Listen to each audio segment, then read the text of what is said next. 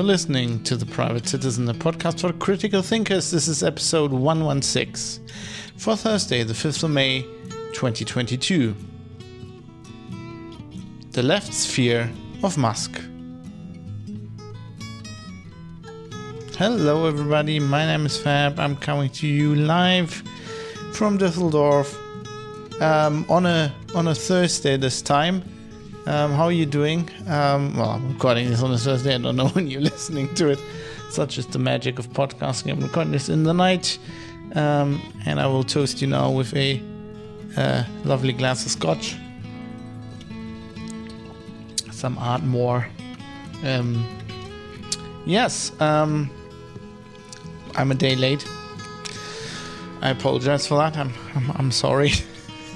um, but we're going to talk about Elon Musk. I wanted to do this. Uh, I wanted to do this show for a while, and um, yeah, I've, I've just been very very busy. Uh, this, I was planned as an extra show. I wanted to do, do it over the weekend, but it's just been one thing after the other, and like my plans are currently just not coming to fruition. That's the downside. The upside is um, I actually have um, quite a lot to do quite a lot of work, which um, you know when you're when you're a freelancer, um, you you really can't complain about that. So it's it's all like you know, it's it's um it's ups and downs. So um, you know, um, positives and and negatives. So um, yeah, um, but anyway, um, oh, uh, before we get into the into the show proper, there is actually one thing um, I wanted to quickly mention. Um, and sometimes I talk about how how many listeners I have on this show, um, which um, it's kind of um, you know I, am keeping an eye on it, but it's kind of hard because I'm obviously uh, doing here doing the value for value model here. Um, I'll explain later in the show what that actually means, but basically I'm not tracking you, I'm not selling your information to anybody. So it's kind of hard to, for me to really tell how much listeners I have. It's hard you know, traditionally it's been always been hard for podcasts anyway. And I'm not using any of the technologies we have. I basically just have server logs at my disposal. Um, so I know how many people visit the website, um, roughly, well, how many IP addresses really.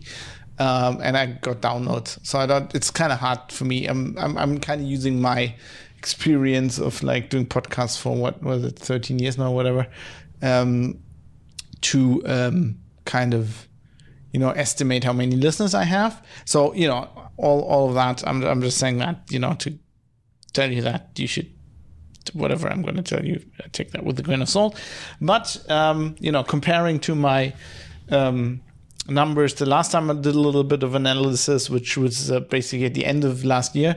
Um, it seems the listenership of this show has about doubled, um, which is quite kind of amazing. Um, so I'm very happy with this. Um, um, this is this is um, I'm taking this as an encouragement. I'm taking that as you know people are interested in what I'm doing here, which I think is awesome. Of course, I receive a lot of support by um, you know the producers of the show, the people who write in, uh, who support me monetarily. But you know, those are only the with with any such endeavor. That those are only the tip of the iceberg. Iceberg. Of course, it's also important to me. Um, you know, people who just listen and you know never write in. So I don't know. I just want to say that I'm pretty happy about that. Um, yeah, and with that, I think we should get uh, into our topic for today, which is Elon Musk. But um, as I say this, I just uh, just just occurred to me, you might want to go to privatecitizen.press, privatecitizen.press, which is um, where the show notes are. And especially for this episode, I always try to you know have copious show notes, especially for this episode, where I'm kind of reading a lot from articles. Um, I put the relevant passages in the show notes. Of course, all the links to all the articles and all that stuff. So, you, so you might want you might want to go there, um, privatecitizen.press. And with that, without further ado, let's get into the meat of the matter.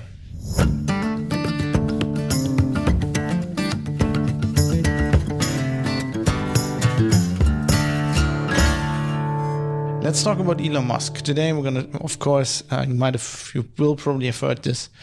Um, Elon Musk uh, bought Twitter or is buying Twitter. It's like it's a process, right? Um, but uh, there was a lot of outrage about this, of course, um, which is you know you probably will have will have seen and read and heard about that as well. And um, yeah, I'm, i I, want to. Um, I, ha- I have a take on this. Um, I think it's. Um, I think it isn't bad that Elon Musk is buying Twitter. Uh, and I think that the people who are outraged about this are outraged for other reasons, which actually go much deeper, which tie in with things we talk about on the show quite often, which is, you know, um, censorship, surveillance, uh, the intelligence services, the people who, if you're just a private citizen, uh, which is probably why you're listening to the show, um, are basically your enemies. Um, you know, they're the part of the government that actually doesn't work in your favor and um, that kind of undermines your rights as a private citizen. So uh, this is very important. Um, but before we get into all of this, first I want to quickly talk about Elon Musk in general, and I want to tell you why I don't like Elon Musk at all.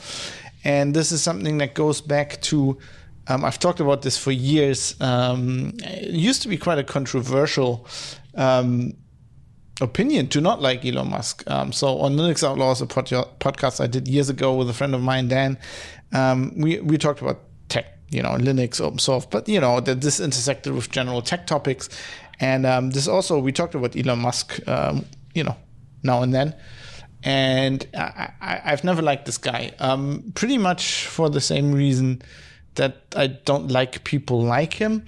Um, so he's considered by, uh, or he was until like last week or whatever, uh, considered by large parts of you know Silicon Valley. I would say you know the the tech elite in the U.S. and the pundits and journalists that that are influenced by them as as, as a genius, right? Um, kind of like um, Bill Gates and Steve Jobs, um, and like those two people, which I also never liked. Um, you know, I've, I've, I've talked about this possibly on other podcasts, so I'm gonna.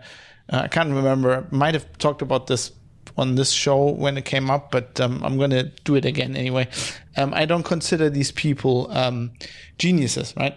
Um, their claim to fame is largely uh, ruthless business practices. Um, like all, all, all three of those people. I mean, Bill Gates, um, a guy who built computers at a time where everybody just built computers and then thought, okay, uh, everybody's just doing that. We're going to make a business out of this. So he kind of commercialized the thing that, you know, and kind of tried to control things that, you know, were just happening in the public domain, you know, back in the time when, when there was no free software because basically all the software was free software. He went, you know, what happens if, if software isn't free anymore and, you know, we get people to pay for our software. And he started by building computers and um, you know then got a deal. I think was it I think with IBM right um, where he um, was going to sell them some computers, and they said, well, we need an operating system, and you know with back then. Um, you know, this is this is the the, the, the origins of DOS basically. Um, back then, people would just you know, soft. There wasn't such a really such a thing as open source or free software because people would just share software freely, right? There was there were operating systems that people had just built, like hobbyists and enthusiasts had just built and and put together, and you would just share them. And you know, people who built computers, even you know, as a business, they just built computer from parts. I mean, we're talking the beginnings of the PC here, which is close to my heart because I've I've had a PC since '89 and I've only used PCs. Um, but you know, they build um, this the, the the the PC was the first like really like interoperable open hardware platform where where any you know manufacturer could just build like extension cards and you could just slot them into your PC. So Bill Gates uh, and his mates uh, uh, were or his mate actually at the time, um, uh, Paul Allen. Uh, they were building um, computers and they, they they were about to close this deal. I think with IBM. Um, it's been a time since I uh, read about this. But um, and and they they were like, okay, we're selling computers. We need like an operating system, right? And there was a guy who wrote an operating system which was basically shared freely, or like it was kind of like shareware, freeware. You could like use it, but then you know um, if you used it commercially, you, you was kind of supposed to pay him a little bit or whatever.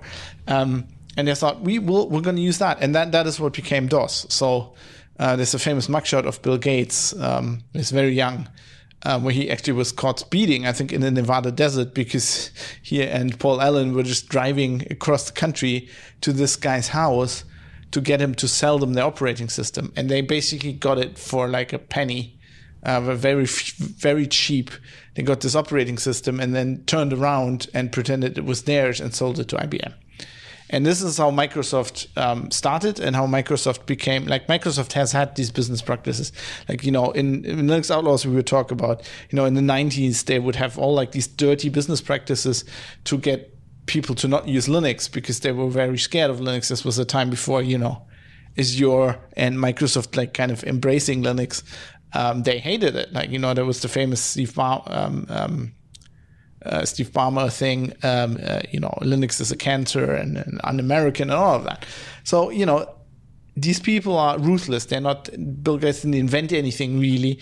Um, these are not the inventors. The people that get rich, um, it's the same everywhere. It's the same in Silicon Valley, even though Silicon Valley has this myth, or even this mythos, I think you would call it, of like the, the creative guy becoming rich. But that's not really what happens.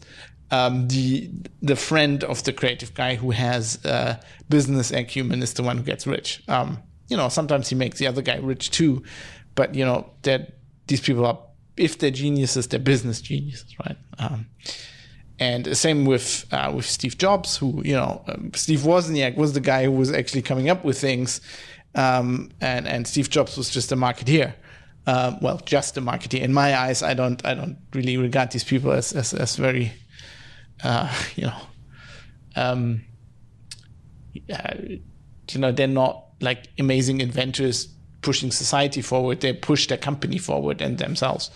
Uh, and Steve Jobs always had this air of a genius where he was really only a good businessman. Um, you know, st- st- same thing with like they, they think like people people in Silicon Valley. There's this myth that you know, Apple and its industrial design um, is like dependent on Steve Jobs. He didn't come up with that, like Jony Ive did, right? And and Wozniak built like his the computers in the early days. So those were the people who want to regard anybody as geniuses. Those are the ones but you know, generally it's like Steve Jobs. And Elon Musk is exactly the same. Um, and I've I've harbored a, a very a, a dislike uh, of Elon Musk from early on because basically, I, I mean, he didn't found PayPal. He found like what was it, X.com. It was like the company that invented the payment system that became PayPal.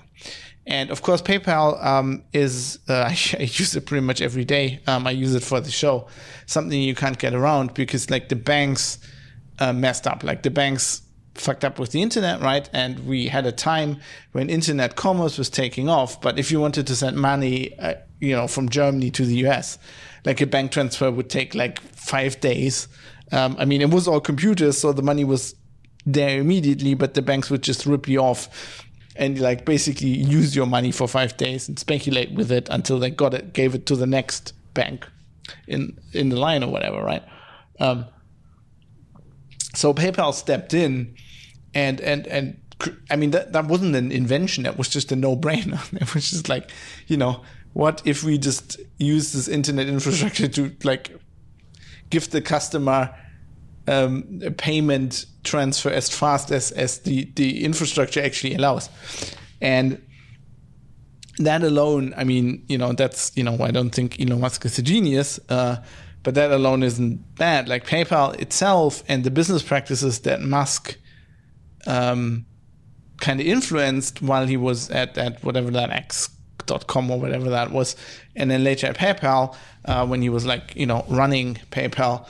Um, I, have talked about this on the show before, how like that basically ruined um, the financial system for us. I mean, this from a German perspective, right? Uh, Germany has very strict banking laws, and because PayPal wasn't under the auspices of these um, payment law- laws, they can do all kinds of um, shitty things. Like, for example, um, PayPal um, is very um, uh, is, is known or infamous for just closing accounts. Right? Um, they did this like with people who produce porn, but more recently also, I think Matt Taibbi or Greenwald, some somebody who we're going to talk about later as well, wrote about this uh, just recently, um, where they're just now they're, they're basically closing independent media um, outlets accounts. Like like you know i have a paypal account which is which you can use to send me money for the show. And you know they they close accounts like that. And not only close the, the accounts they keep your money right? They say you did something against the terms of services. We're keeping the money as i think they call it damages even though there really aren't any damages. Like it's basically a scam. And if a bank did that in germany right? Uh, I don't know how the banking laws are where you are, but in Germany, you have very strict banking laws. So if, if my bank, um, they can't even like just kick me out. Um, but uh, like even if they did, even if they closed my account, they have to give me my money, right? They can't just keep my money. oh, you violated our, your our terms of service. We'll keep your money. What? It's just like a mechanic taking your car in for repairs and then saying, "Oh, you violated my terms of service. I'm keeping your car." Like, what? Um, so you know, and and the, the problem is that that is ruining all of um, society, basically all of money in society right now because. Um, and I'm gonna. I, this is one of the episodes I want to do an in-depth episode about this. I've had this on the docket for about a year or even longer. Um, because in countries like in Germany, where, the, where we have very strict banking laws, the banks are complaining that they're an unfair disadvantage because tech companies like PayPal basically do the same thing like they they do, but they don't have all these regulations, right? And uh, in typical manner of of, of, of um, politicians everywhere, they just go the the path of least resistance, which is, you know, not taking all these tech companies under the same banking laws when they basically do banking because that would be hard because it'd be hard to regulate a company like PayPal which you know sits somewhere else as like a as in Ireland or whatever um, no what they're going to do is they're just going to weaken the laws for the banks so now the banks can can do the same shady shit and fuck the consumer right so um, yeah, that that is really bad. And you know, one of the things I also have on a docket to talk about is like the things that are happening in Canada, right? With the protests where you know the government then basically sees it like this is all going this is all going to shit. Um, and Elon Musk is one of the reasons for it. And he certainly isn't a genius.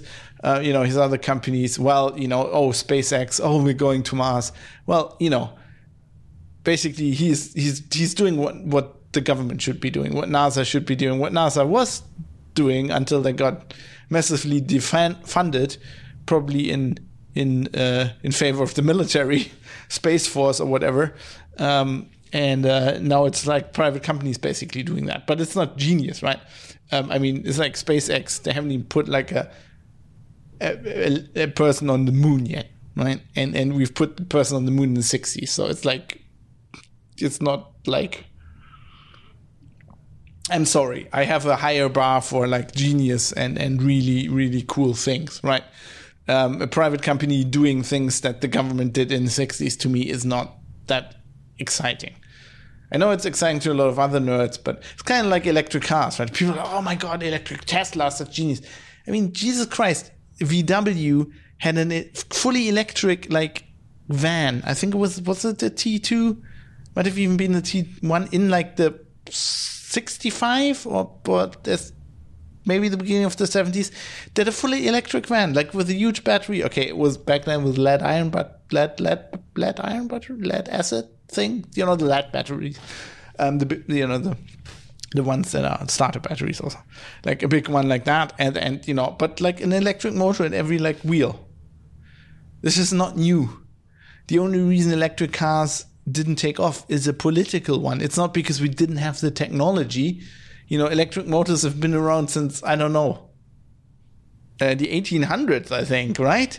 Um, so it's like this is all not genius. This is just like good marketing and good business. So I've I've never liked Elon Musk. Uh, that just as a as a preface um, to uh, you know to what I'm about to talk about now, because you might think, if you hear the rest of the show, that I'm a fan of Elon Musk. And I wanted to make sure in the beginning that I'm not. I don't think he's a genius. Uh, I think he's somewhat of an asshole. Um, the only thing that endears him to me is that he has the same problem as me, which is he says wildly unpopular things on Twitter and then gets fucked by Twitter for it. But unlike me, he's rich and influential and influential, and uh, he said, "I'm going to do something about this."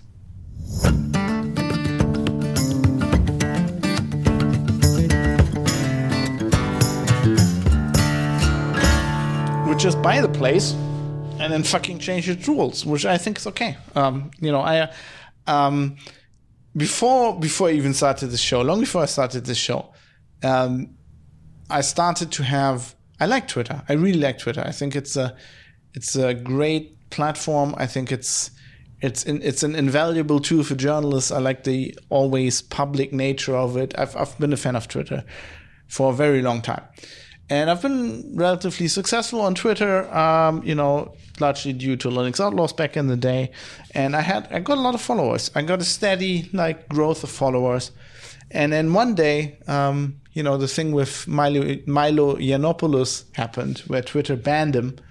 Well, first of first they took his check mark away, and then they later banned him um, for like stupid reasons. Um, so I wrote a I wrote a column on the German tech. Uh, I was working for Heise back in the day, so I wrote a column for Heise that hundreds of thousands of people people in Germany read. Um, maybe even a million. I don't know. Um, it was a wildly co- popular column um, where I said basically this is this is this is not good. This is akin to um, kind of like a totalitarian attitude what Twitter's doing here. You know, basically I said it doesn't matter what you think of Milo, which and there's another guy I never liked. Um, but the problem is, you know, the check mark means, according to Twitter, that you're a verified user.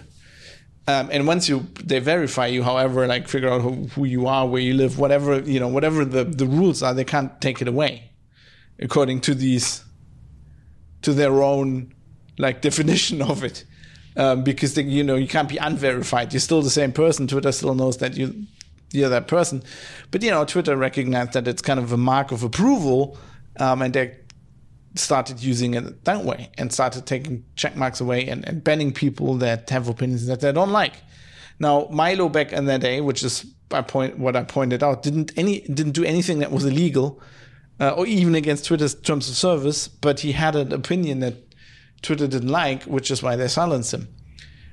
Um, yes, I wrote that column, and um, uh, days uh, within days, um, my my my steady growth of followers dropped to zero. And ever since, this is years ago, ever since then, I basically had no new followers on Twitter. And you know, I have uh, some contacts in the industry. I even have some contacts at Twitter.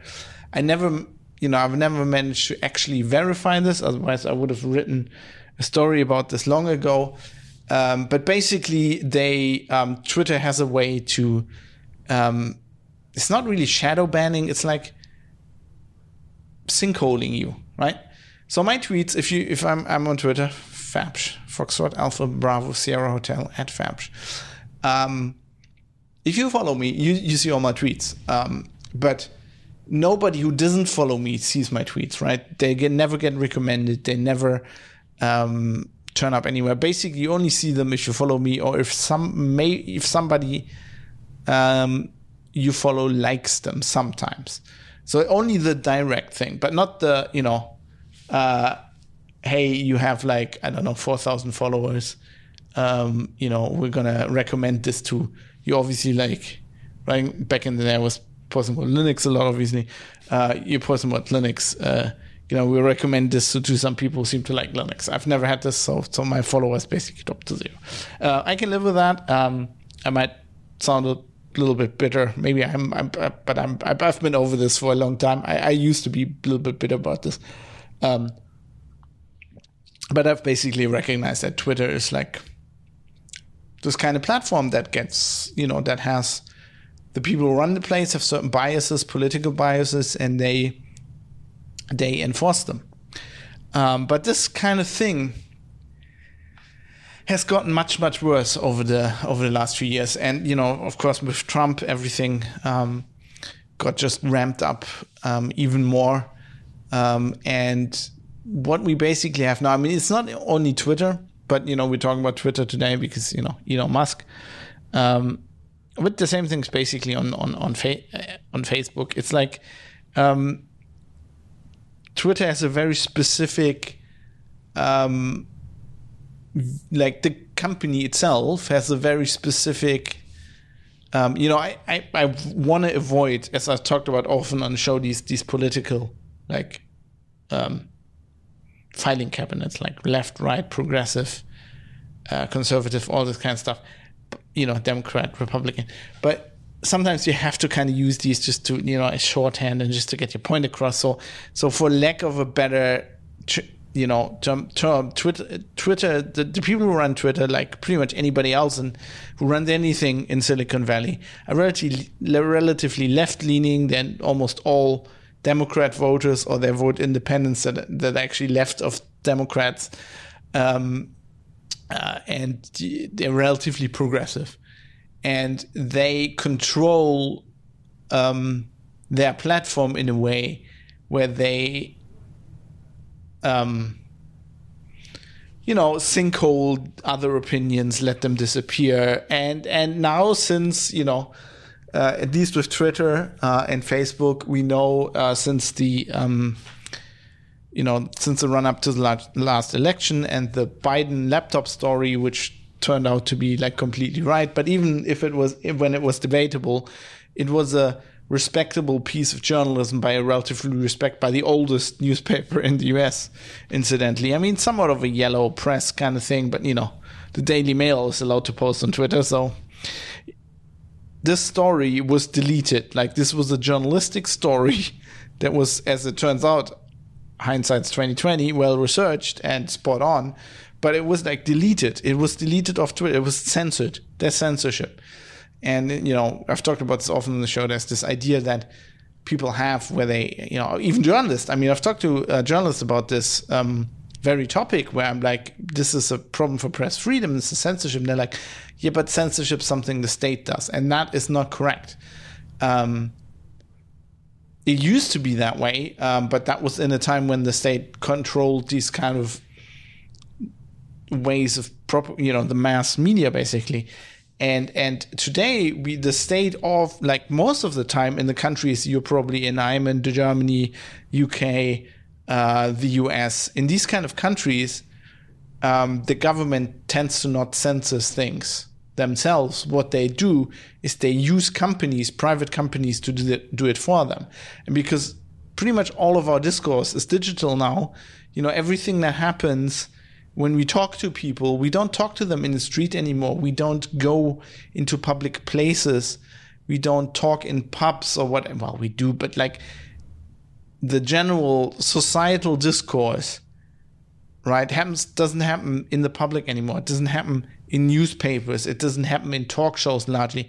What happens is on the internet. It happens on Twitter. It happens on Facebook, on WhatsApp, and on Telegram.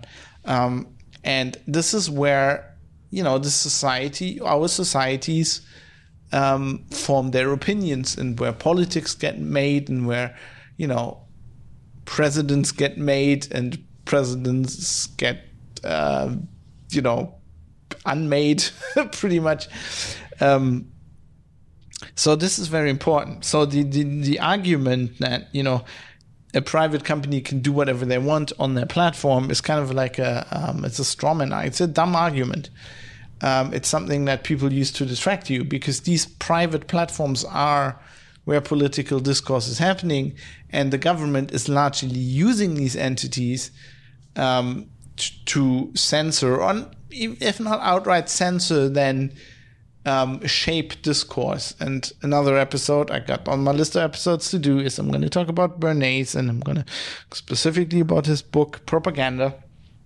where he explains, or he explained in 1928 how this works and is as, as applicable back then as it is today on Twitter. Um, so, so this is important. These platforms are important, and what, what happens is important. And what happened here is that Elon Musk says, said, "I'm buying Twitter," um, and and people freaked out because Elon Musk pretty much has this the same problems, just in bigger because he's richer and more influential than I have, right? He said things on Twitter that were largely unpopular. Well, he's got a different problem. They can't sinkhole him because you can't make Elon Musk disappear. But like they had like you know the SEC uh, forbade him to use Twitter because they were saying like he's he's um, he's influencing the market, right? Kind of kind of how they threw Donald Trump off Twitter, um, or they were like kind of you know for a long time. Before that, they were saying you know the president should not be allowed to tweet, which is like you know that's just like idiotic. But hey, that's that's how it goes. Um, what what's actually happening here is that the a certain elite, the more left leaning, Democrat leaning um, political uh, elite, and the people that run these tech platforms, they are afraid um, because political discourse right now on Twitter and on other platforms like it are heavily slanted in their favor. Um, things that get that that are against their view are often shunned, shouted down, outright censored, uh, declared misinformation, put little check marks and fact checks are put around it, even though the stuff that there's there's a ton of stuff that is as questionable or as wrong um, from their side of the aisle that is just allowed to to go free free and go through. And this is has a huge influence on the discourse. And they they're afraid that Musk because he doesn't he's not on board right he's kind of an outcast even though for a long time he was a genius in Silicon Valley and a hero um, because of the things he says and because of because it's obvious that his political slant is different from many of these other people. Um, they're afraid that when he takes it over now, he can either like ab- ab- abandon all the censorship and this this manipulation of the discourse, or even worse, he could he could do it in his direction, right? And you know when the when the COVID thing was going on, and Musk was very much not on board with all the restrictions, and he was he was saying, you know, uh, I'm going to open my factories, and if I can't do it in California, then I'm going to move to Texas or whatever. Um, you know, people are afraid that that he can do that, and then he can just put all those opinions on Twitter, and everybody who likes him, their opinion gets shown and and and the the, the, the stuff the, the the the people are very afraid of the virus posting. And you know the WHO says this that could all get like deleted or disappeared. And so basically they're afraid of um, having happened to their opinions and the people who espouse their opinions um, that you know the same that is happening right now to their opponents. They're afraid that that's going to happen to them. Um, Glenn Greenwald uh, wrote a great piece on this and uh, when the news just came out that, that Elon Musk was probably going to buy Twitter, he analyzed the situation as follows. follows. He said, um, during the failed liberal campaign to force Spotify to, remove Joe Rogan's podcast, remember that. Yes, we do, because uh, episode 107. If you don't remember that, go back to episode 107, Private Citizen Press. Um, I, d- during uh, the failed liberal campaign for Spotify to remove Joe Rogan's podcast. Remember that? I wrote that the real lesson from that tawdry episode was the central religious belief of American liberals is now censorship. Silencing, deplatforming, and otherwise preventing their adversaries from being heard is their paramount goal, their primary weapon.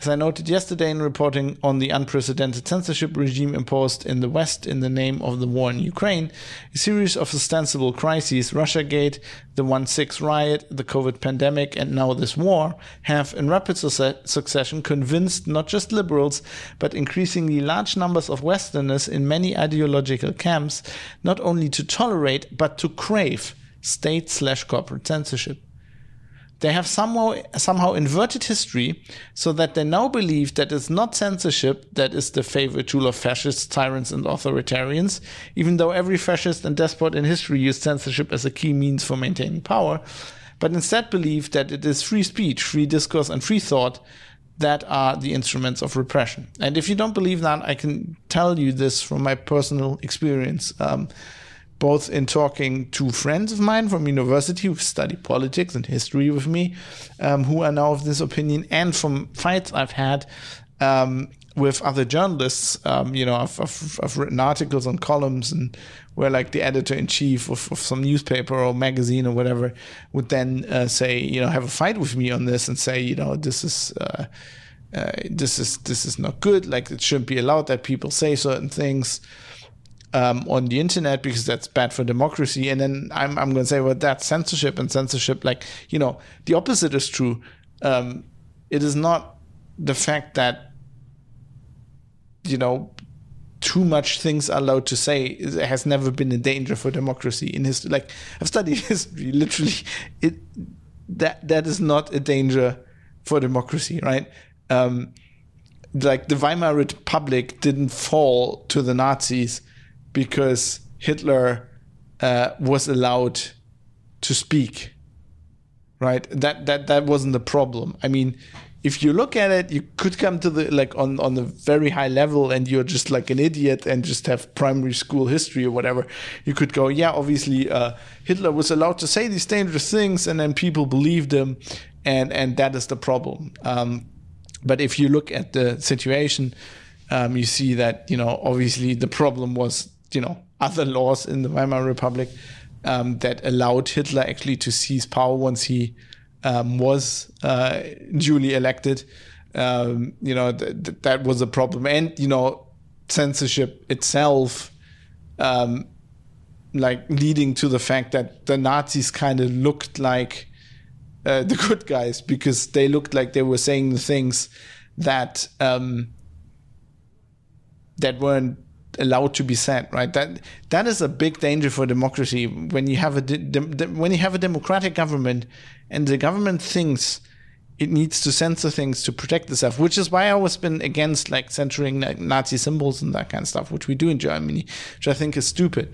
Just think of like these um, in Germany, for for example, we have these Querdenker, right? Um, these people who um, you know are somewhat on the right of the political spectrum. They're not really neo Nazis. A lot of them are just like you know they believe in homeopathy uh, you know stupid things like that but they're also very critical of, of covid restrictions stuff like that and and they're fairly fairly crazy and they have fairly dumb arguments and they really can't convince in a in a in a society like in a democrat, democratic society with free speech they really can't convince the majority of people because I mean, people are not very intelligent, but they're not that dumb.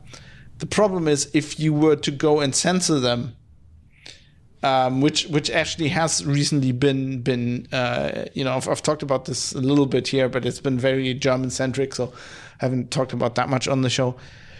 Um, but you know there there were um, attempts made to do this. There was like a, a, push because they were talking on on Telegram because you know they got thrown off a lot of platforms like like Twitter and Facebook. You know, they were they were suddenly talking on Telegram, and people were like, "Oh, we need to ban Telegram." And the problem is, if you do that kind of thing, you just give them more allure, right? You give these people um, who, in a in a free discourse where everybody can say whatever they want, and you actually have free speech, you don't have much of a chance because they really don't have good arguments. If you mystify them by like making, oh, they're the edgy people, and the government doesn't allow them to talk about this, so you know there must be something there must be onto something, right? This, th- that's actually the much bigger problem. So it's like historically absolutely idiotic to say that you need that democracies need to censor something. This is something I've always believed. Um, well, not believed. It's like I say believed because I think it's a scientific fact. Like if you look at history and you look at historic studies, you can only come to that conclusion. I think but you know, in Germany, um, we are not of this opinion. Um, this is why you know the swastika is forbidden. It's a forbidden symbol. You can't use it um, as if that would actually do anything.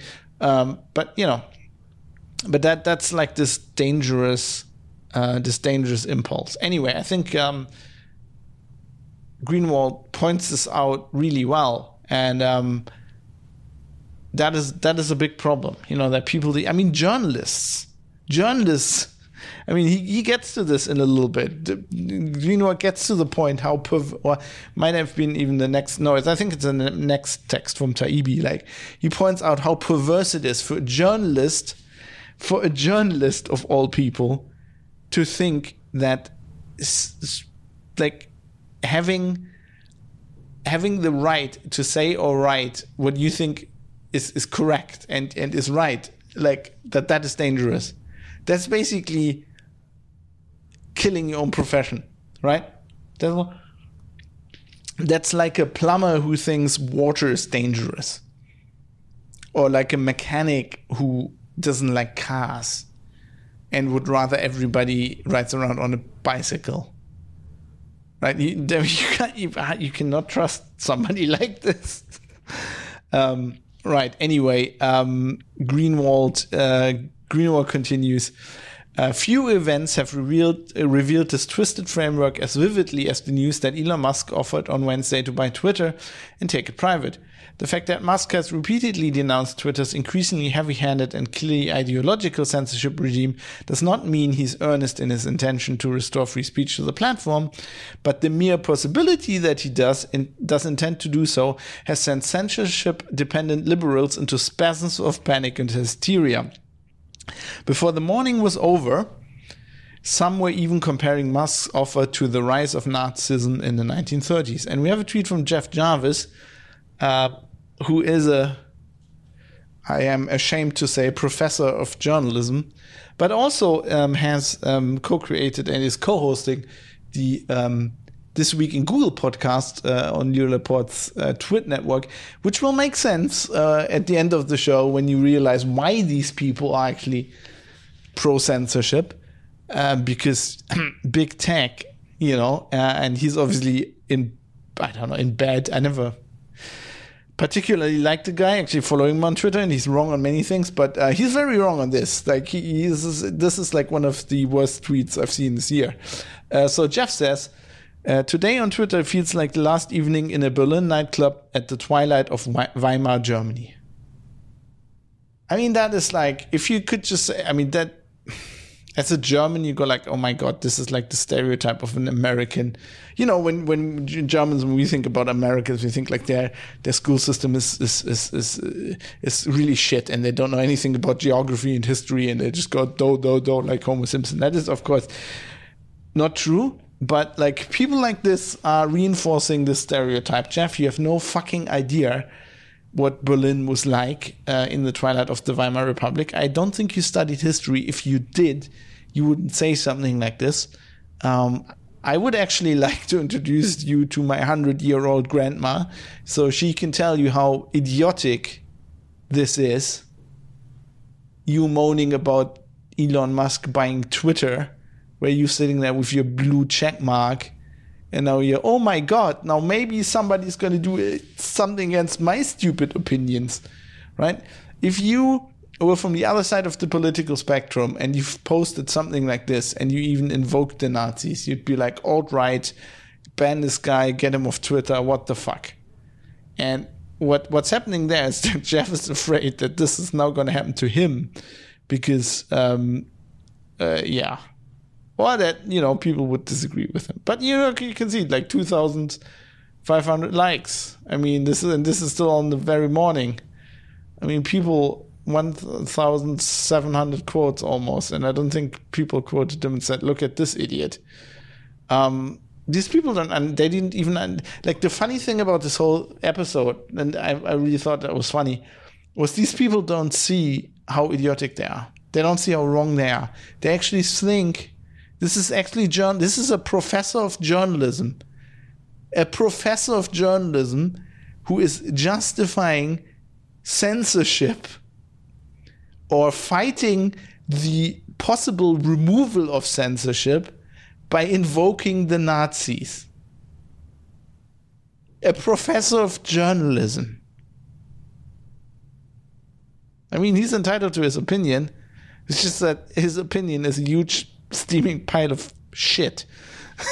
just, I mean, these people. Anyway, um, let's let's continue. Um, I also uh, had a there's a story from Matt Taibbi where he uh, also wrote about this, and he I think he he he encapsulates what's happening here very well. Matt says um, this is the elite argument against. So this is the elite argument against free speech in a nutshell if you favor all legal speech, you, you really just want to slander, threaten, and harass. The hypocrisy of America's self appointed culture protectors this week is breathtaking. They really seem not to realize that what they've been asking for year that that that oh, sorry. It's been a very long day. I've worked a lot today. I'm I'm very sorry. I'm gonna take a sip of scotch and retry with this sentence. They really seem not to realize that what they've been seeking for years isn't an end to speech abuses, but a monopoly to them. They see Musk as a traitor to his class, well, voila, uh, threatening to upend what they see as a natural order that in recent years placed blue nose, I like that term, by the way, blue nose, placed blue nose squads in deserved roles as vanguards and truth arbiters. Whether or not Musk ever upends anything is a different question. I think both these guys have the same opinion as me, I think, and think that Musk is probably not going to do anything. Uh, but it's funny to see that people freak out just even at the possibility. Um, whether or not Musk ever upends anything is a different question, but critics believe he will, and now they're panicking in tones of maximum sanctimony. Um, and then he gloats a bit, which I think, you know, for him is, is, is, is gloating, but I think it's deserved. I spent a good part of the last four years warning that asking unaccountable billionaires to meddle more in speech would result in exactly such a table turning episode in which the political mainstream's cocky censor squad would wake up one day to find the wrong tycoon in charge, at which point they would cry foul and howl suddenly about the evils of oligarchy. For failing to cheer their vision of enlightened censorship, colleagues denounced me as a reactionary pervert in the employ of pick one, Trump, Assad, Putin. So it's hard to do anything but chuckle at the anguish this week. Yeah, I'm I'm not by far not as high profile as Matt Taibbi, but I um I I am 100% ag on all of that. And um, then in a second piece, a little bit later, he actually um, went into more detail why this whole idea is stupid. I'm just going to read from this because I think it's it's very well written probably the funniest effort along those lines. So in the we need censorship defense, right? Tr- uh, uh, Musk, Trump. I almost said Trump. It's the same thing. Orange man bad. Um, Musk is evil because he he wants to get. He said he wants to get rid of censorship, but we need censorship to defend democracy. Probably the funniest effort along those lines was this passage quote, We need regulation to prevent rich people from controlling our channels of communication. That was Ellen Pao, former CEO of Reddit, railing against Musk in the pages of, wait for it, The Washington Post a newspaper owned by Jeff Bezos, complaining about rich people controlling channels of communication just might be the never released punchline to Monty of Monty Python's classic funniest joke in the world skit. so good. Oh my god, rich people are controlling uh, and uh, controlling our our um, our opinions. She says in the newspaper owned by the richest man in the world. like if you wanted to write a, a, a satire of this, you couldn't. You can. You wouldn't even like. You probably wouldn't come up with something that good. Uh, many detractors went the power route, suddenly getting religious about concentrated wealth having control over the public discourse. Sorry, I just I need, just need to uh, to get myself um, um, under control. This is so funny to me. Many detractors went the power route, suddenly getting religious about concentrated wealth having control over the public discourse. In a world that had not yet gone completely nuts, that is probably where the outrage campaign would have ended, since the oligarchical control issue could at least be a legitimate one if printed in a newspaper not owned by Jeff Bezos. I like how Taibbi writes. He's, he's a good writer. However, they didn't stop there. Media figures everywhere are openly complaining that they dislike the Musk move because they're terrified he will censor people less.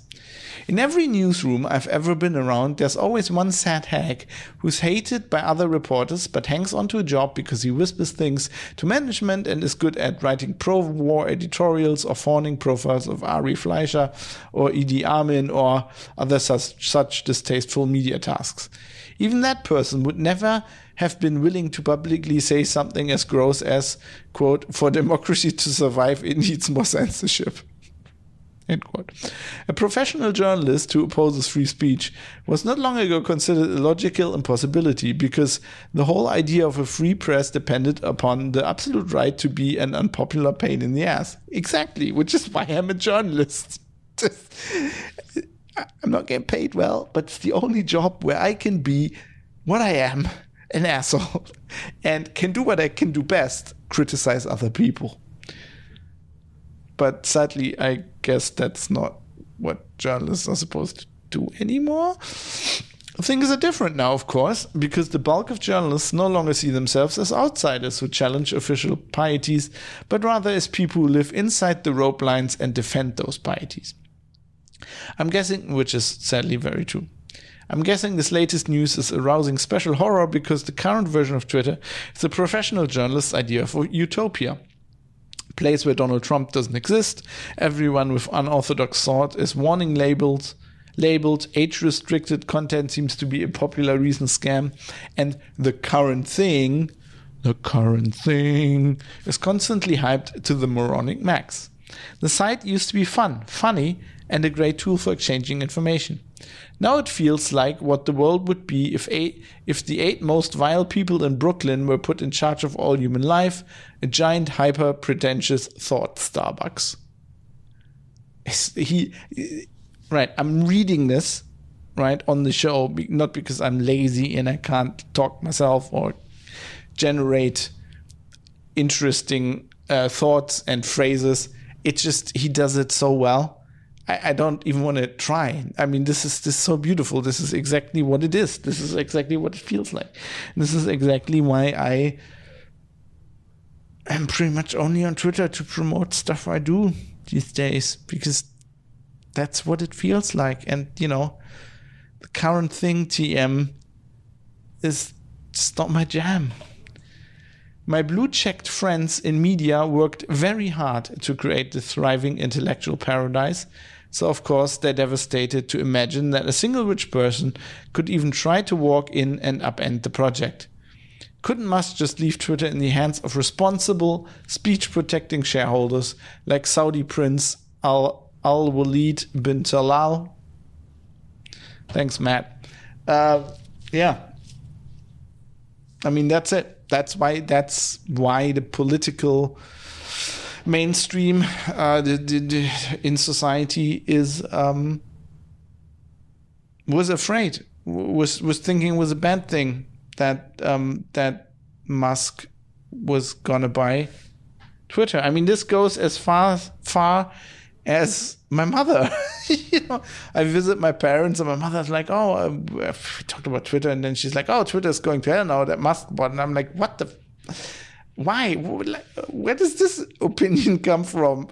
she, well, she just read the things that are written on the internet, right, by my colleagues, and they're dumb. You know, they they are they are the people who, like, for the last ten years, thought Elon Musk was a genius, which was dumb, and now they think that.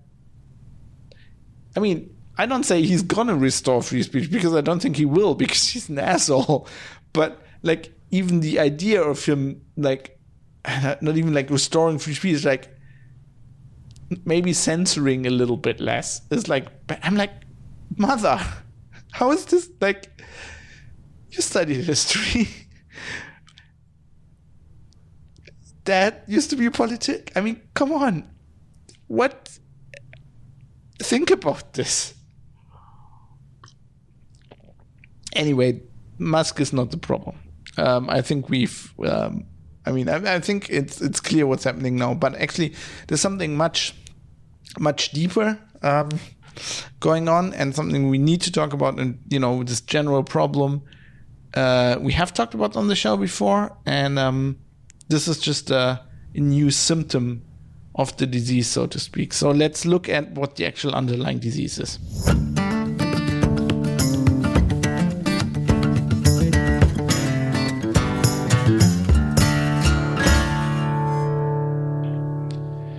So this whole thing is not about Elon Musk. What we happen here is basically a campaign to normalize censorship on the internet, right? There's people who are saying it isn't censorship because it isn't the state. I talked about that earlier.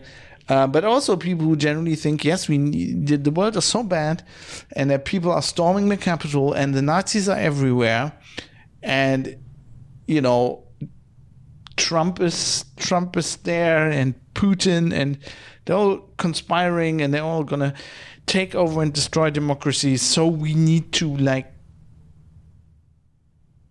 curtail free speech.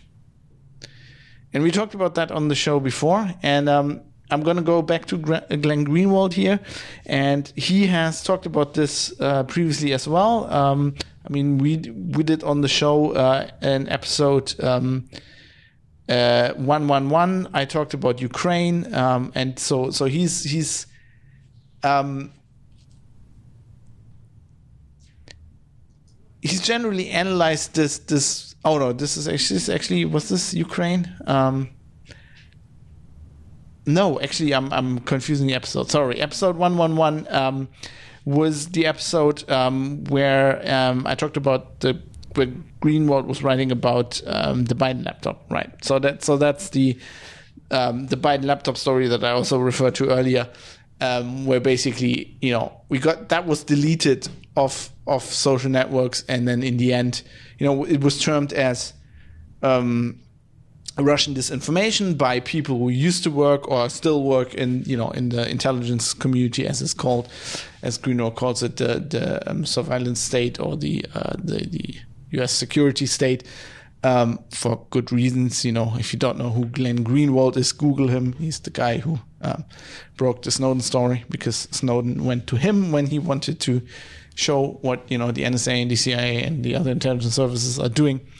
Um, so, ever since writing about this, Greenwald has been calling this basically an I don't think he used the word unholy alliance. I think I made that up, but I like it better than his term. I think he called it Trinity or something.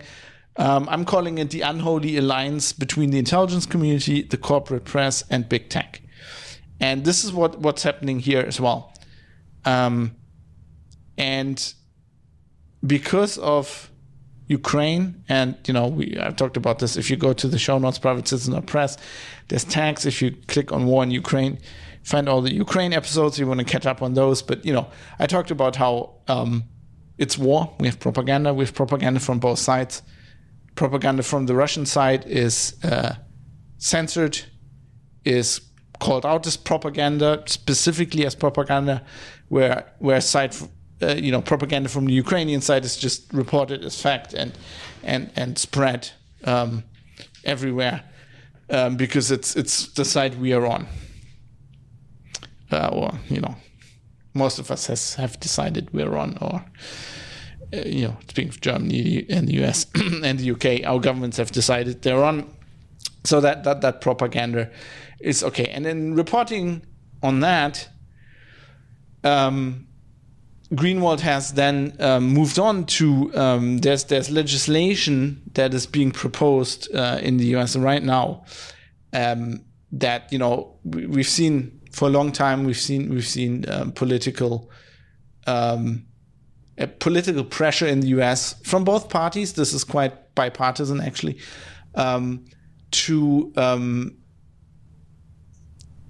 I mean the the the, the crassest calls were to to like split companies like Facebook and and and Google apart. So basically, to curtail the monopolies that these companies have, like on the social discourse and our on our um, political lives um, and our social lives somehow. And and there's legislation that's that's uh, being proposed now. And and there was a letter by. Uh, people from the intelligence community or people used to be in the so-called intelligence community um, that said that this is dangerous, that breaking up these monopolies actually endangers U.S. national security. And Greenwald wrote about that, and we're gonna I'm gonna read from that in a little bit, and then we will see where where the fear of Musk actually comes from. um, because it it basically uh, comes from this.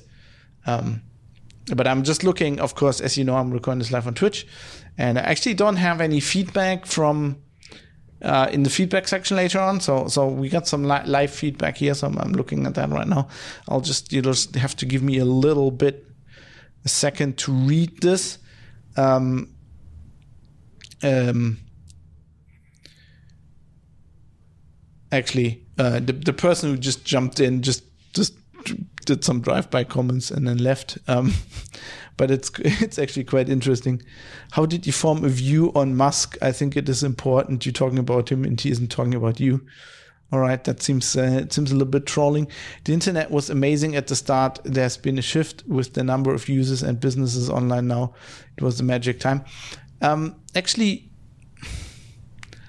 that is like that specifically is a view that a lot of people um, like. We talked about this on Linux Outlaws quite a lot. Like this this idea that the internet was, you know, nerds have this idea, right? That the internet was uh, amazing I think this guy just searched Musk on Twitch and wanted to troll a little bit, but I'm gonna gonna spin this feedback into something that is uh, of use for all of us uh, who are listening to the show. Um, nerds have this idea that the internet was better back then when there weren't so many people on the internet and it wasn't so commercialized, which is complete bullshit because you know I, I got the internet in 98 and and it was commercialized as fuck. Like if you're in the US, I mean the internet started out much more siloed and commercialized than it is right now. You remember AOL, right? Remember those discs you got for free, and then you got AOL, and then you got on there, and then you had like this site. I mean, that's that was more siloed than Facebook is today. Um, at least today we have the free internet, and you can you can go everywhere. Um, and the, the problem so much is also not these corporations. I mean, there is a problem um, that Greenwald, Greenwald writes about here, and that's true. Like you know, um, there are big monopolies like you know Google. Um, if you search on Google for everything, you know Google basically controls what you can find. Which is, if we talk about Bernays at some point, it's like that's that's one step further. That's the ultimate form of propaganda. They literally decide what you can know. Um, but generally people have the ability to to go any anywhere, right? And they they they could. And it's not that the internet itself or that more people are on the internet or more companies are on the internet is the problem. The problem I feel, as always, is just the people. Um, you have the ability on the internet to look at other sources. And if something doesn't get surfaced on Twitter, in Twitter, this is also something you can like you can somehow you can notice. You can look at other sources. You can do your own research, which is something I've tried to promote with this show. It's one of the big reasons I do this show. Right, I give you my opinion, or in this case, the opinion of Glenn Greenwald and Matt Taibbi, because I tend to agree with them. Um, I give you all the links, and you can look at them all up. But it's not like you have to go there, sit there, and listen to what Fab says right? And I'm I'm listening to Fab now, and, and Fab is right. Um, no, this is supposed to make you think, and then you can you can yourself do some research, go on the internet, find things, look at these articles. If you think Greenwald is full of shit, then you can you know take that as a basis, do your own research, find opposing viewpoints, and build your own view of reality. And I want you to do that. I mean, you know, read as many sources as you can, expose yourself to other viewpoints. This is something I've been doing.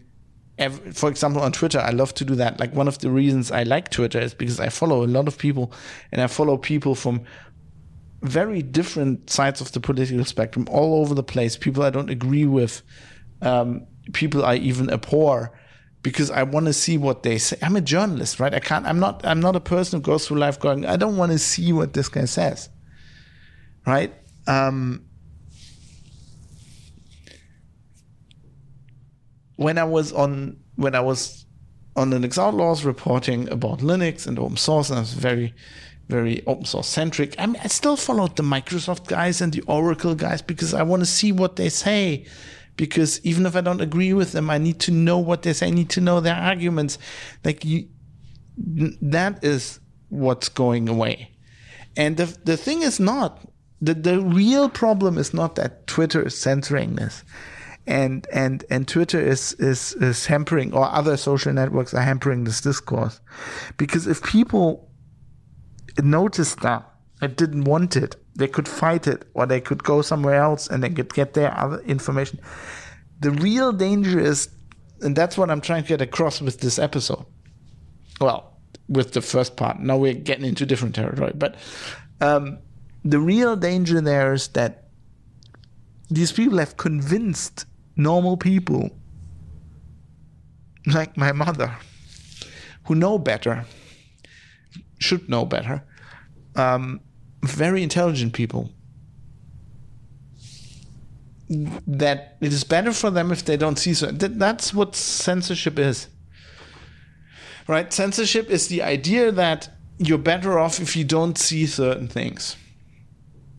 Right? It's the idea that if there's somebody like hitler out there agitating um, with shitty arguments and shitty ideas that you're better off and that society is better off if you don't see them, if you somehow make them disappear, which doesn't solve their problem.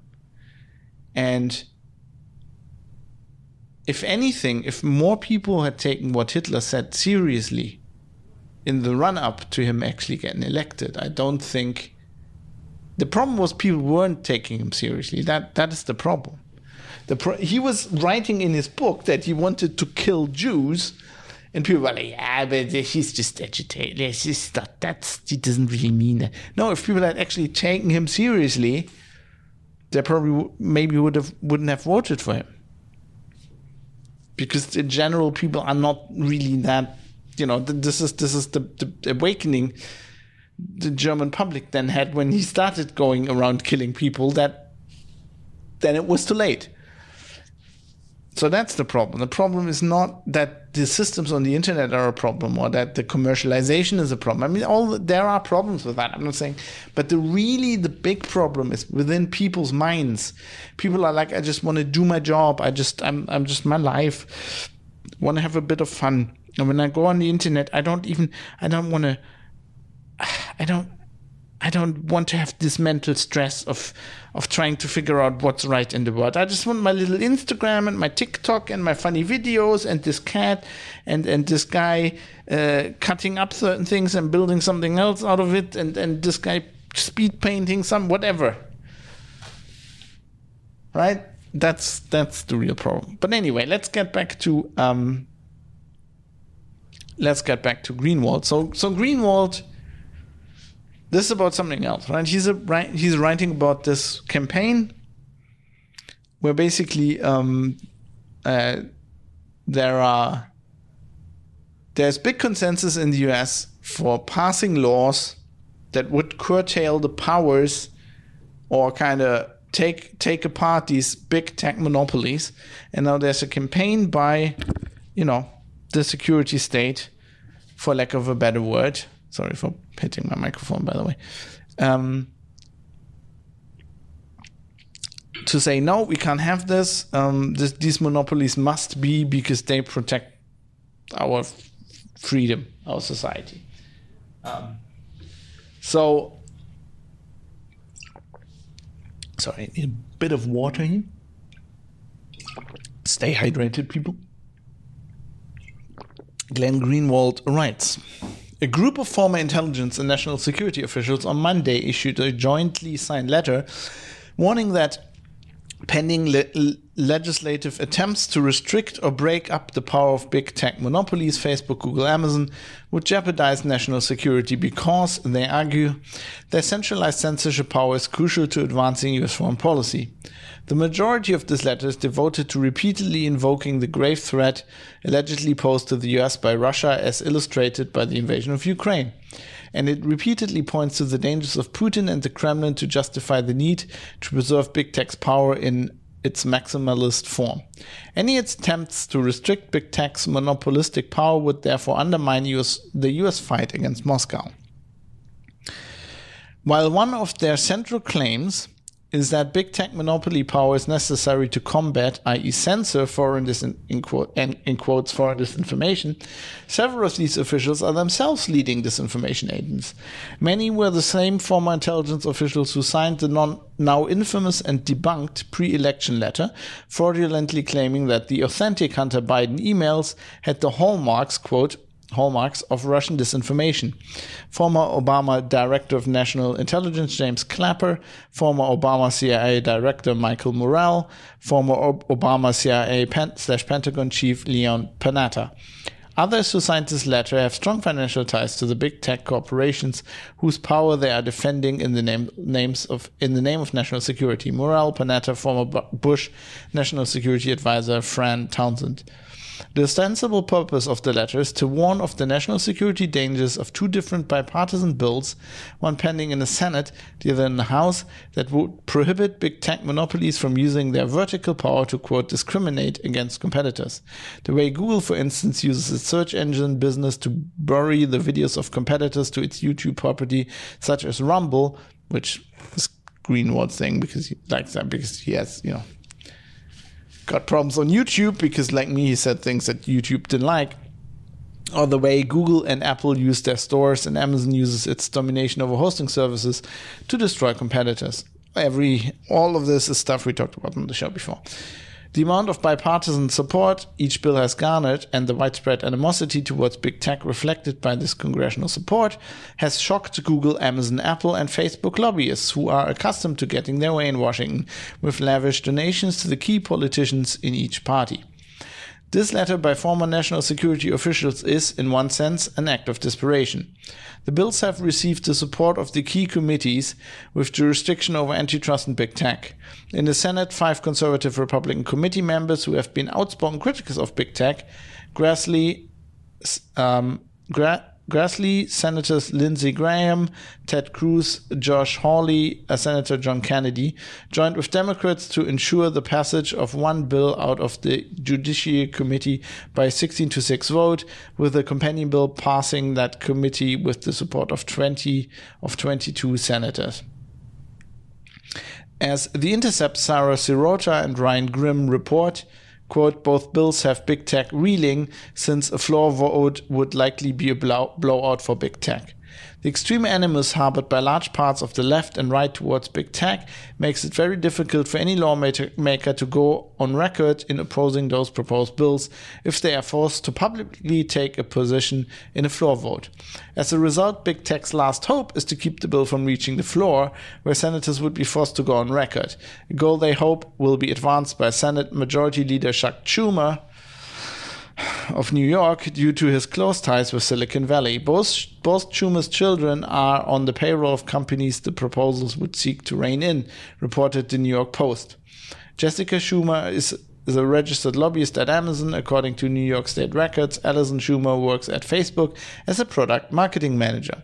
Despite that, Schumer claimed to The Intercept that he supports both bills and will vote in favor of them, even though he has engaged in maneuvers to impede the bills from getting a floor, full floor vote. This is where these former intelligence and national security officials come in. While these former CIA, Homeland Security, and Pentagon operatives have little sway in the Senate Judiciary and House antitrust committees, they command great loyalty from congressional national security committees.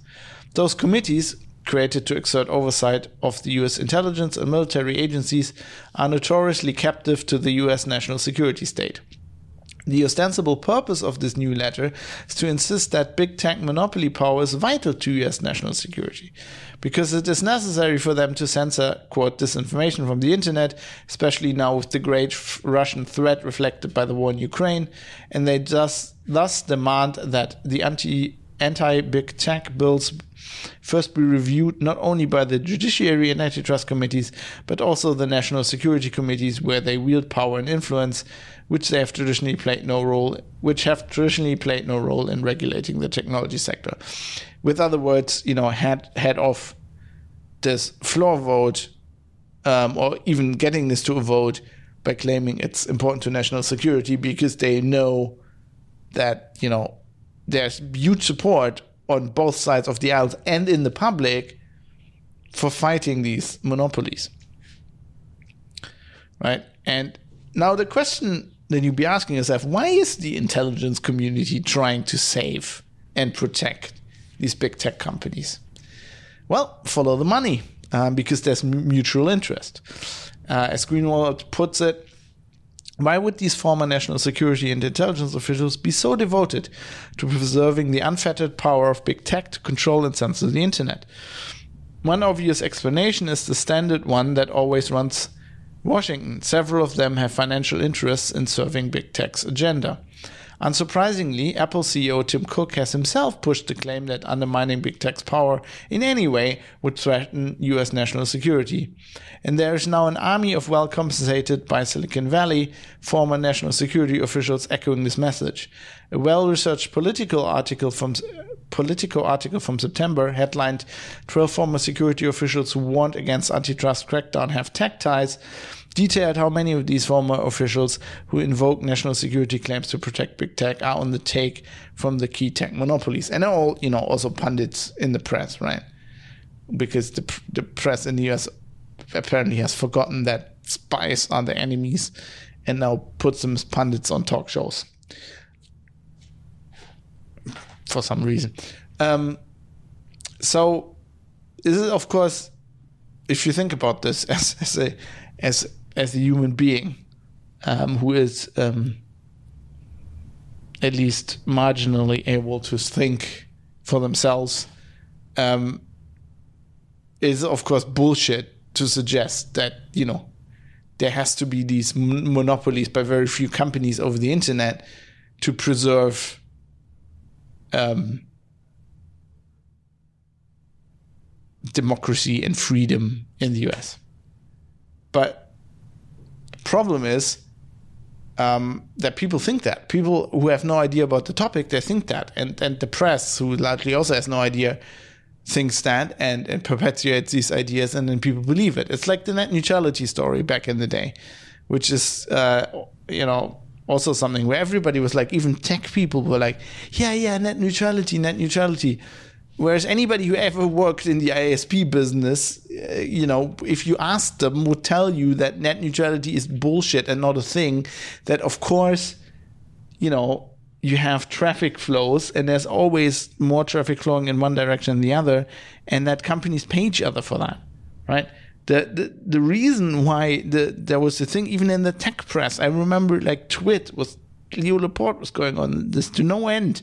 Like we need net neutrality, and like you can't go and say like this packet has to be more expensive like than that packet, and like, of course, that's how it works right now. It's how it always worked, and the only reason why when that propaganda was put out there that we need net neutrality and that's important for democracy and stuff were like companies um, like Google and Netflix, like big tech companies who are responsible for a huge uh, amount of the traffic on the internet, who basically wanted to have a free lunch, right? They were like, okay, if you're a small ISP, and uh, and you know, um, so so with ISPs and and internet companies, you know, there's something called peering. So basically, the assumption is we, we all have a network with a big network, traffic flows in all directions, and and if if I'm an ISP and like you're an ISP, whatever, and we're both exchanging traffic. And if there's the same traffic um, exchanged, then we just go right fair is fair. Like nobody has to pay anybody because we're both exchanging traffic, right? But if we have a situation where one when when there's massively more traffic from one ISP flowing over the network of the other ISP, and like the, the ISP sees all my customers are getting like traffic from that one ISP. So I have to upgrade my infrastructure. So I have to pay money because my my um, customers are using more traffic, and it's all coming from that one company. Like, and we're sending very little on their network, but they send all their traffic on our network. Then these companies will go, "Hey, uh, this is like a one-way street. Like you're using my infrastructure, I'm not using your infrastructure. I would like you to pay for this, or like you know." Get reimbursed or whatever. And this has always happened. And this is why there's things like, you know, Netflix had these servers that an ISP could put on their network where like the, they had they have this for years where like this, this huge back in the day, I think it was still hard drives. Now it's probably SSD, like huge boxes where it just has like the most requested shows. And if you're an ISP, you just put that on your network, so you don't have to get it all in from the US and you know pay pay another ISP for you know routing it through their network.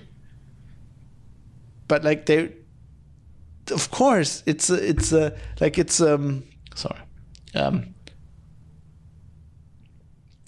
these ISPs are not running a charity, right? They're running a business. They're, these are businesses interacting with each other, and of course they pay each other um, for use of the inter- infrastructure.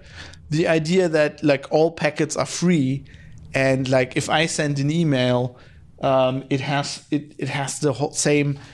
Um, for for lack of a better word, rights and privileges on the network, then like thousands of gigabytes flowing in from like a Google CDN, then you're wrong, right? And if you, and like this this whole idea that like um, hey, all net, all all packets are the same and they they shouldn't be like quality of service, like and it's not fair if an ISP goes, oh, we're throttling like the Netflix download or like the I don't know the Pornhub download.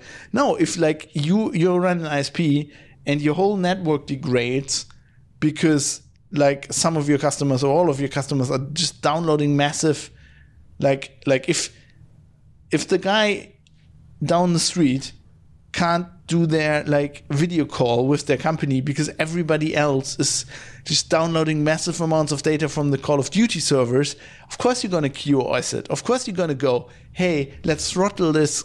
I mean, we're not to hurt these guys downloading Call of Duty, if they're gonna if, if it takes ten minutes longer for them to download the game, it's not as bad as these other guys who can't do their job because they can't get a video connection to their fucking company or like even a audio connection. Like this kind of thing has always been going on, and people who had a clue in technology knew that was, this was going on, right? But for some reason, this propaganda line of "Hey, we need freedom of packets and we need net neutrality," just became the truth and everybody believed it. And that this is kind of the same thing. It's kind of like everybody thinking now, like we need big monopolies and we need censorship to win so that democracy wins against Putin or something. I don't know. Anyway, Greenwald goes on. Um, the view that preservation of big tech is vital for national security is by no means an unanimous view, even in that world now come the intelligent people, uh, retired General Wesley Clark and others have vehemently argued that this claim is a myth. As veteran internet security expert Bruce Schneier observed, quote, these bills will encourage competition, prevent monopolist extortion, and guarantee users new right to digital self-determination, end quote. But the national security state has enough true believers combined with paid shills to make it appear as if Americans should be desperate to preserve and and protect big tech's power because this power is crucial in keeping America safe and particularly fighting Russia. Um, and now we get to the why this is going on, right? Why this union exists. It's basically big tech, you know, is uh, working hand in hand with like the security services, like the intelligence services in the US, because they they get to maintain their monopoly over their market by you know having the basically the, the protecting hand of the government you know over them and and they're paying some some lobbyists you know some somebody quits the job at, at the CIA then they can become this you know this Google lobbyist or whatever and and the the, the security the intelligence apparatus has an interest in this because they have their feelers in these companies, right? And they get the, the, the state gets to censor what they want to censor. They can shape the public discourse like they want. They can they can pr- put out the propaganda and they can spy on everybody. Snowden, um, as Greenwald says, um, there are indeed valid and rational reasons um, for these officials to view big tech monopoly power as a vital weapon in advancing their national security agenda. As I documented last week, um, link in the show notes, private citizen press, when reporting on the unprecedented censorship regime imposed in the West regarding the war in Ukraine, big tech censorship of political speech is not random. We talked about this on the show. a lot recently. Domestically, it's virtually always devoted to silencing any meaningful dissent from liberal orthodoxy or official pieties on key political controversies. But in terms of foreign policy, censorship patterns of tech monopolies virtually always align with US foreign policy, you know, US companies, so it makes sense.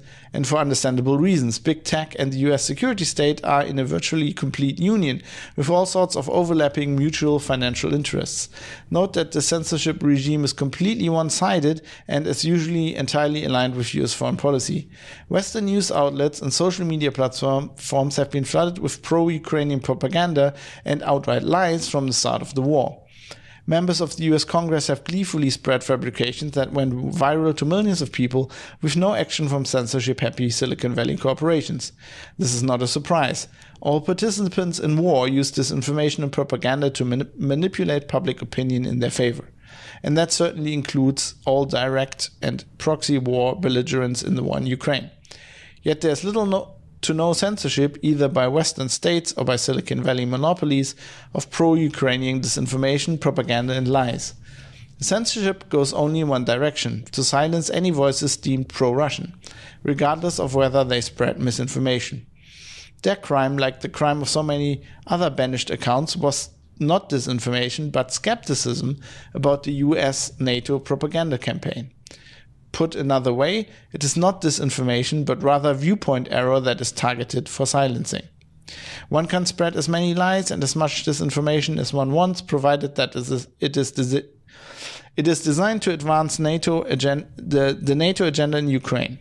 Just as one is free to spread disinformation provided that its purpose is to strengthen the Democratic Party, which wields its majority and power in Washington to demand greater censorship and commands the support of most of Silicon Valley.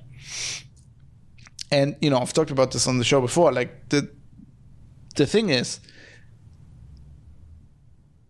it's all of this is propaganda, right? When when I talk about like the when I in previous episodes talked about um, the Ukrainian, the obvious Ukrainian propaganda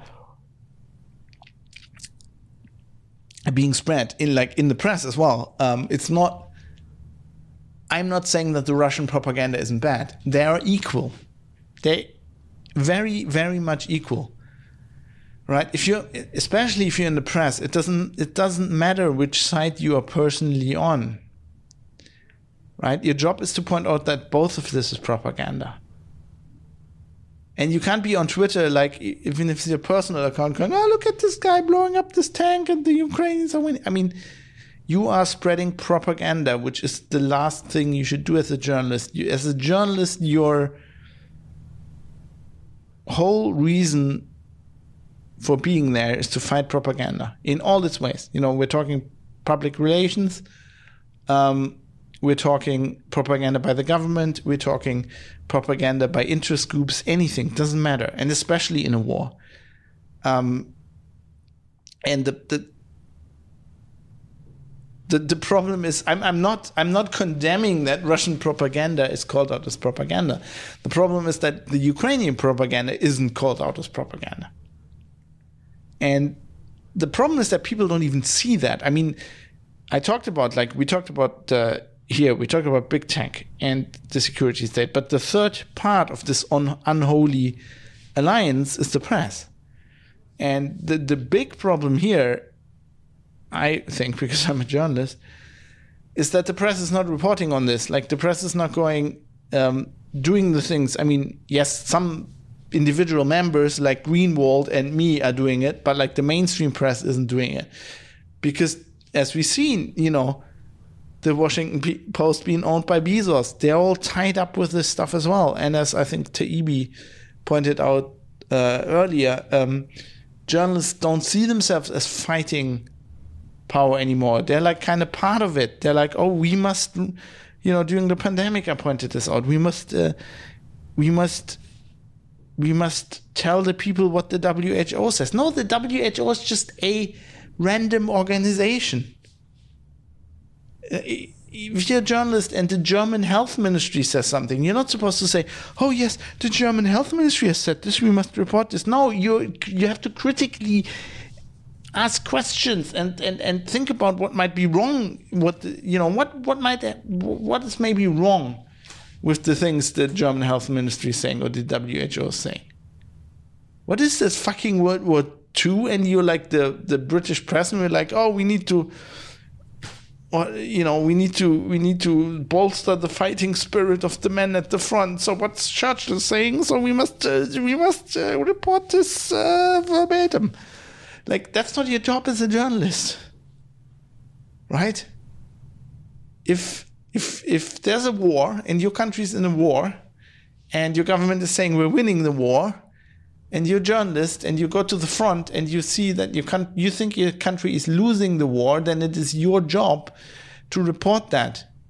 It is not your job to think, oh, I maybe I should not report this because maybe then we would we really use the war. That's not your job. Your job is to look at the world and then think critically and report what you think is you see, what you think is the truth. But apparently nobody's doing that anymore.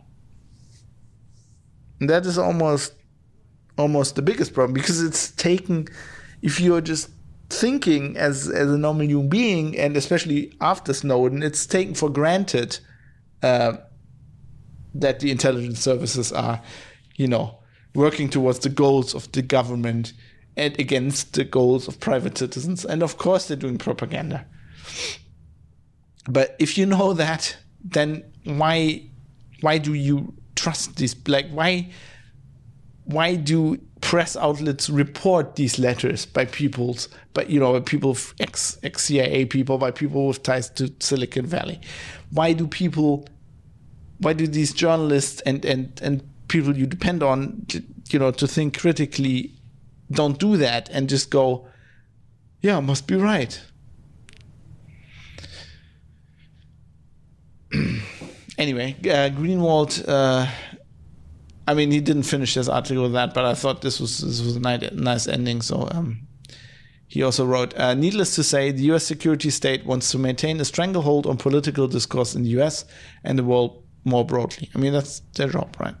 They want to be able to impose propagandistic narratives without challenge and advocate for militarism without dissent.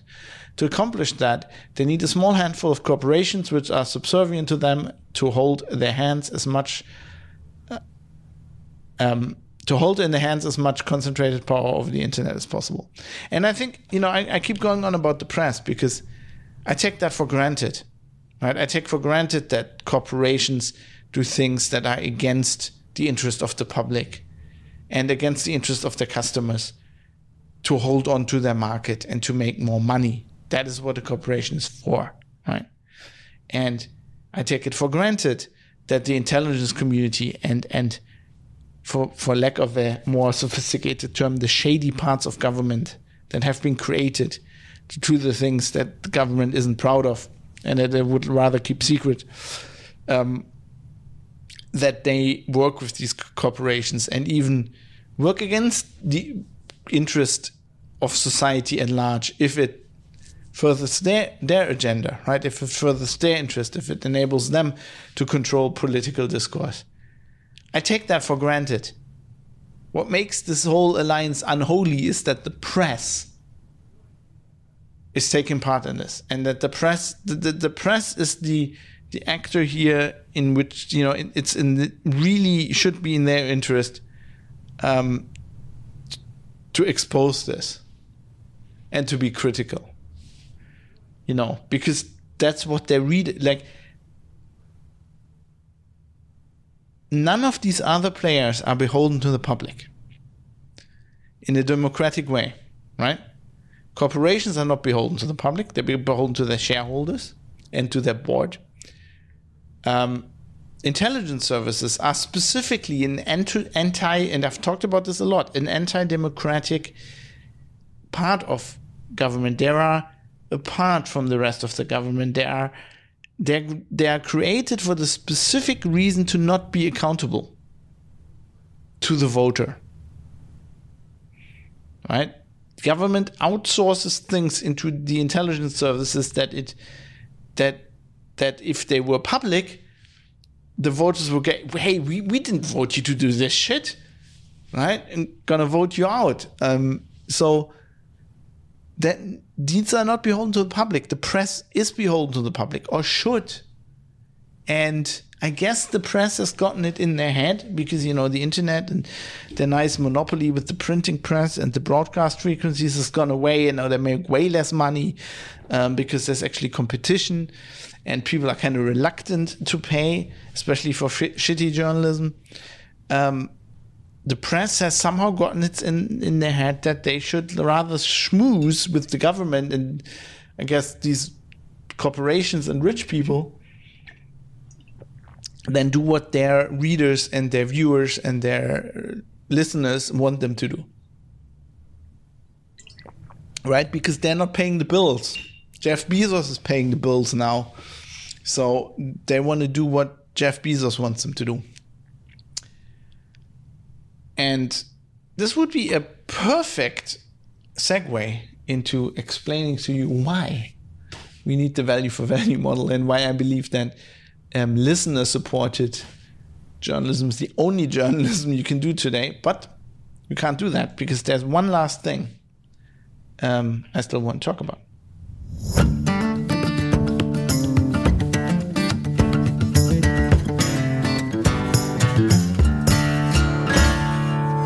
Many people, especially techie people, nerds, people listening to this podcast, will at this point go, well, the problem here is centralized social networks, and we can solve this by decentralizing them. And I just want to say, I personally think um, that is a very simplified viewpoint that just doesn't hold up to reality. And um, I think that from experience, because back in the day, I used to be like that as well. I used to, you know, look at open source and decentralized systems like email and IRC and stuff like that. And I used to go, well, those are better systems. And, you know, I was part of Identica and status.net. Uh, more recently, I've tried Matrix. And I've, I've tried a lot of these decentralized systems. And it it took me a long time, but I realized that they don't work. They should work, and we'd be in a better world if they did, and they would work if all of us were nerds and geeks. Um, but they don't, because people in general, the public, um, for lack of a better term, are sheep. You know, um, I would say they're dumb, but like it's not like they're dumb. They just don't use enough of their brain. Um, you know, it's it's like this this yeah, I've talked about today before. Um, they go to work, get up in the morning. Maybe they have kids. You know, they look after the kids. They go to work. They come home and they're completely wiped. They don't have the energy. They don't want to care about all this stuff. They don't want to, you know, they can't do like federated fucking so like for most of these people it's like the uh it, it like it it maxes out whatever processing power.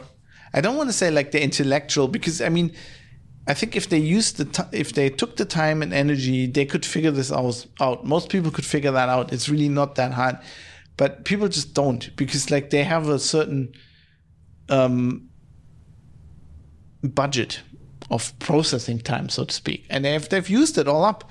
They've used it for work, for their family, for a little bit of entertainment, and then they have a very little bit left, and they they just can't. It's not enough to like. It's hard. It's enough for them to sign up to Twitter, but if we have a federated system and there's several servers and you have to follow somebody from another server and you then have to have to add the thing and they add that they just they can't. It's just they just go the brain turns off and they go away. And i've seen this happen again and again and again. And as a nerdy techie person who wants to convince other people of technically superior technology I've tried to do that again and again and again, and I've learned at some point. i am now old. I've got a lot of gray hair, and I figured out that it just just doesn't work. You can't do that. Like I can't. You can't even. Right? You, you talk to people on WhatsApp, and you're like, like you know, let's not use WhatsApp because reason, and let's go to Signal, and you can't like you can't do that. You can't even get them there. And you know, I've I've had this problem um, with very intelligent people. Have very intelligent friends. They're very, they're more intelligent than me. You know, they're scientists. They're they're they're very smart. But because they're scientists and they spend a lot of time, like they have jobs, and then they, in their free time they basically do science and they do all of this stuff, they don't have the mental processing power to do this shit, and they don't want to. And this is why these federated systems, in my opinion, is my personal opinion, I think they will never work. And they haven't worked so far. Um, the only systems where we have that is stuff like email, where it was basically grandfathered in. Email is basically all the nerds set that up before the normal people, and then the normal people just had to deal with it. Like they had to free the, they had to use email for whatever reason, and so they had to force themselves to free up this mental processing power to actually use it because they had to, because they were forced to. Meanwhile, the geeks, the nerds, us, most of the people probably listen to the show, um, we save a lot of mental processing power for this kind of shit because we like doing it right? We like to tinker with stuff. We like to take stuff apart. We like write our own software just because it's a challenge. Um, we build. I mean, there's people who build mechanical watches as a hobby. Normal people are not like that, and those people go, "Yeah, this is a great idea. This is great technology with uh, everything, everything decentralized and it works." And these people, most of them, I've dealt with a lot of nerds in my time um, because as a tech journalist, you kind of what I'm what I what my job as a tech journalist mostly is is a translator between the nerds, you know, that do the open source project and the the, the normal people, and I, I, I translate back and forth. Um, and these people can't they can't put themselves in each other's shoes, right? Then if you go to FOSDEM and if you listen to like talks in FOSDEM, at FOSDEM, you're like, wow. Like, if these guys would sort out like technology, would we'd be living like in five years we'd be living in a much better world, almost be utopia, right? We'd sort all out all of these problems.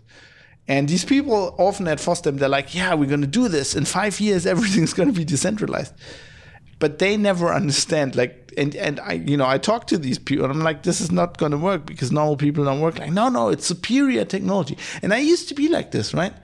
Um, I used to think that Linux which is clearly a better operating system than Microsoft Windows and I'm using Windows right now it clearly is better. Um, I used to believe that you could convince people based on that like if you if you went to people and said this is clearly a better prod- product, um, they would use it. You know, they would listen to your arguments. They were like, "Yeah, this is clearly better product." I mean, there's some downsides, but I'm I can get past them because it's clearly a better product. And in doing Linux Outlaws, and after that, I've learned a lot of things, and I've learned that that's not how it works. Right, and since reading Bernays, I also um, I know now it, it, doesn't work because of propaganda, right? Because in a um, in society, it's not even like in a free market economy. It's just like in society, it's not the better product um, that succeeds. It's the one with the better propaganda. It's that easy. And sometimes the better product succeeds because it has the better propaganda. Um, but it doesn't succeed because it's better. And even though decentralized social networks would be better for society and they would solve most of these problems, um, they're not going to succeed because they're not going to have the better propaganda. Because if you have a centralized system, it's easier to make money from, it's easier to just amass people using it, um, it's easier to advertise, right? If you if you have an advertising campaign, you go like Twitter It's Twitter. It's a blue bird. This is Twitter. Right? If you have a decentralized system, like Matrix, for example, what what you gonna what you gonna advertise? Matrix? But, what are you gonna use? Right? Then you're gonna advertise like that one one um, server. You know, I don't know. I don't even know, can't remember what it is for Matrix. Or you can sign up and you can get that. Yeah, but if you do that, then everybody goes there, and you defeat the purpose of decentralized. right? So we can have you can you can use your own server you can sign up anywhere and use it is a shitty advertising slogan compared to it's twitter. Go to twitter. You know this is this is this is why this is never going to work. I'm sorry. So stop with the what i want to say stop with the yeah we need to decentralize. It's never going to happen. It's never going to work. Um we need we need another solution.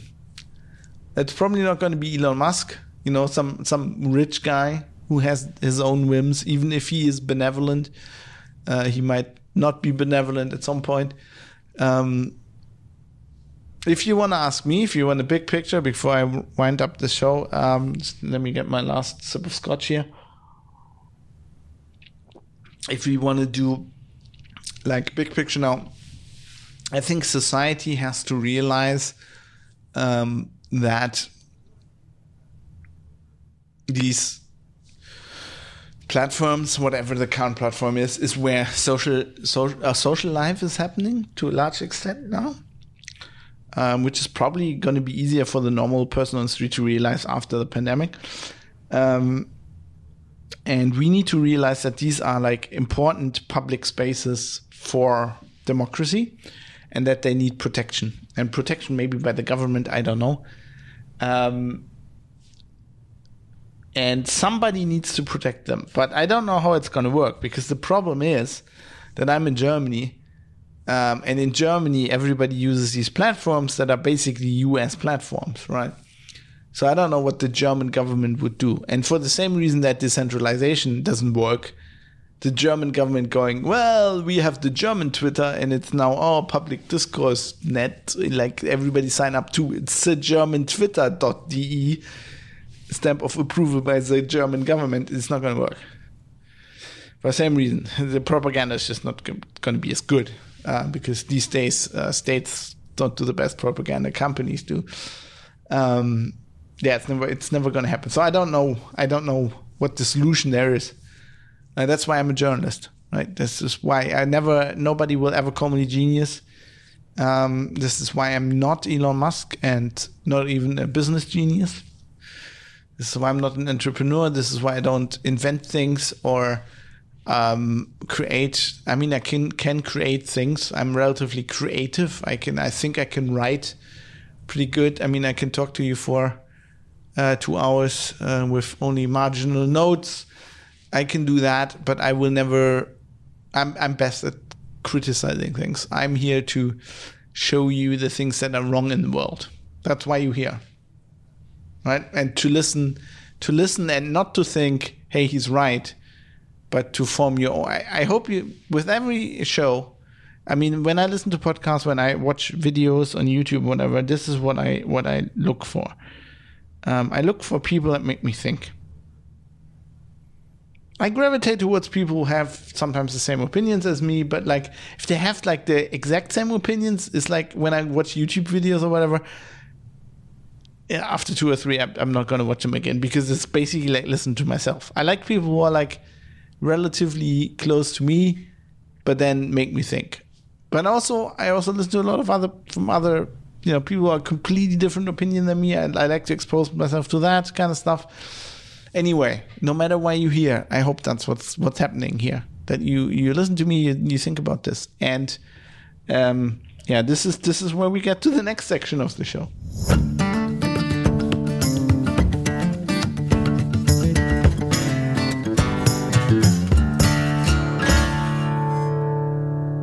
because if you're listening to this and you're like, this is bullshit. What is this shit? Well, like, why is why is why is Glenn, Glenn Greenwald's an idiot? Why is he quoting Glenn? What Matt Taibbi is a fucking Putin apologist? I don't know. Or like, you're wrong on this, or maybe you're, onto something here. Please, please go to Private Citizen Press. Uh, you know, this episode 116. Uh, scroll down. There's a producer feedback segment. We don't have any feedback right now um, for this show. The episode's been long enough anyway. But also, um, we didn't actually have feedback's been a bit sparse lately, which is interesting because like the listeners going up. I mean, I'm probably lying because I recently did an episode that was based completely on, on, on producer feedback. So, I mean, there's been feedback, but like not really when I prepared this episode. So I thought, let's leave it out. But what I'm trying to say is write to me. I need you. Um, I need you to, uh, if you have thoughts, um, you know, you can use the forum, you can use email, you can use whatever. You can, you can Twitter you can write me on Twitter at Foxtrot Alpha Bravo Sierra Hotel at Fabs. Um, I want to hear from you. That's that's that's the main point because I want you to make me think as well, and this is gonna generate new episodes. Maybe we can discuss discuss it. Maybe I can you know you can you can tell me. Do you want me to read out um, what you write? Do you want it to stay private? I don't I don't care. Um, I will welcome any kind of feedback. I'm, I'm always happy when people write me. Um, of course, when I when I don't agree with them, sometimes I get angry for a second, but then I'm like, hey, he he or she is just doing what I told them to do, um, and I'm I'm nice. I promise you, I'm I'm pretty nice writing back. For some reason, people have this opinion of me that I'm. I hear this quite a lot that they think I'm like an asshole. Um, uh, you will be ple- pleasantly surprised, probably um, if you write me. Yeah. So um, please, please do that. And uh, if you if you're not doing that, you could do something else.